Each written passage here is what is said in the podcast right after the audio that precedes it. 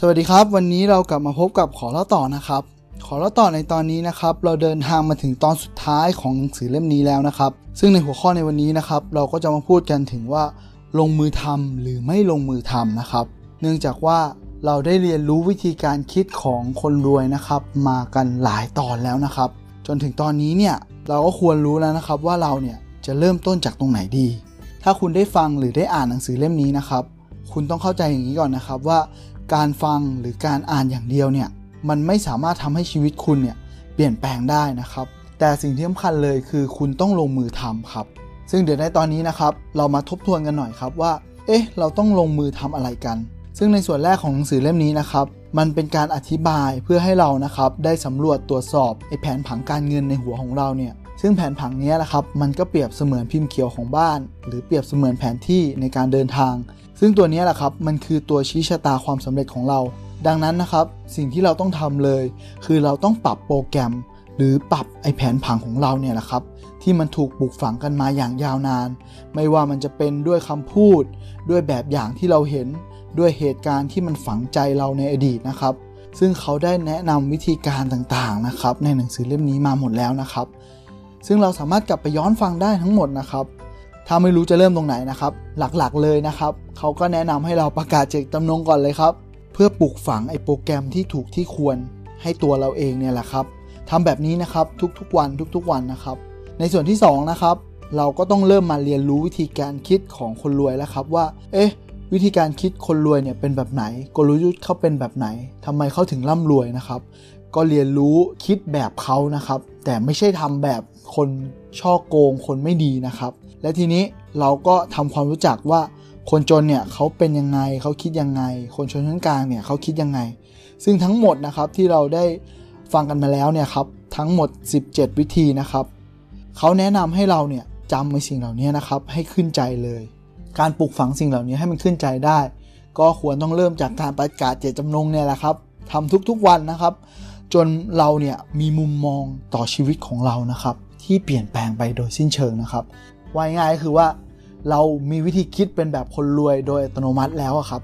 ซึ่งสิ่งที่สำคัญเลยนะครับ เราควรเชื่อมโยงไอ้คำพูดที่เราประกาศเจตจำนงเนี่ยด้วยการที่เราเนี่ยนำมันไปปฏิบัติจริงนะครับ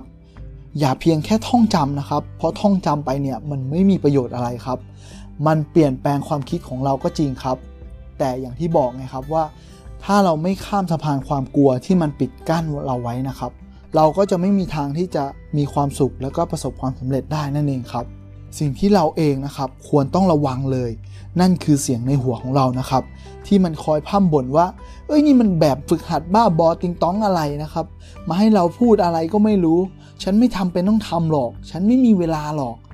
ซึ่งไอความคิดเหล่านี้แหละครับ เนี่ยแหละครับมันคือโปรแกรมเดิมๆที่มันฝังเรามา จงตั้งใจมั่นนะครับว่าเฮ้ยสิ่งเหล่านี้นะครับ มันเปลี่ยนแปลงชีวิตเราได้ และคอยดูชีวิตของเราให้ดีๆนะครับ ถ้ามันเปลี่ยนแปลงไปนะครับ เราเนี่ยนะครับก็จะเป็นหนึ่งในผู้คนจำนวนมากนะครับ ที่เขาร่ำรวยขึ้นมาแล้วนะครับ จากวิธีการของคุณทีฮาร์ฟเนี่ยนอกจากนี้นะครับ เราควรอ่านซ้ำๆฟังซ้ำๆนะครับ ไปอีก 1 ปีนะครับ เพราะว่ามันจะเป็นสุดยอดแห่งการเรียนรู้ ซึ่งการทำแบบนี้อยู่สม่ำเสมอนะครับ มันจะกลายเป็นการคิดแบบอัตโนมัตินะครับ หรือให้พูดง่ายๆเลยก็คือว่าเรามีความคิดแบบคนรวยอัตโนมัตินะครับ ซึ่งหลังจากนี้นะครับมันก็ขึ้นอยู่กับศักยภาพของเรานะครับ ว่าเราเนี่ยมีศักยภาพในตัวมากแค่ไหน แล้วก็ใช้มันให้ถึงจุดสูงสุดนะครับ ที่คุณทีฮาร์ฟเขาได้แนะนำมาเนี่ยนะครับเขาก็เพียงแค่ปรารถนาดีนะครับ อยากให้ผู้อื่นเนี่ยมีแรงบันดาลใจในการขับเคลื่อนตัวเอง ด้วยความกล้า ความมุ่งมั่น และคนเหล่านี้เนี่ยก็จะได้มีความสุข ไม่ใช่มีแต่ความกลัวที่จะรอคอย ไม่กล้าก้าวก้าวข้ามพ้นข้อจำกัดในตัวเองนะครับ ก็สำหรับผมนะครับ ผมก็คิดว่าหนังสือเล่มนี้นะครับ มันทั้งทรงคุณค่าแล้วก็ทรงพลังมากนะครับ ถ้ามีโอกาสได้อ่านนะครับ ก็ควรหามาอ่าน หรือเอามาติดบ้านไว้นะครับเผื่อคนใดคนหนึ่งในครอบครัวนะครับ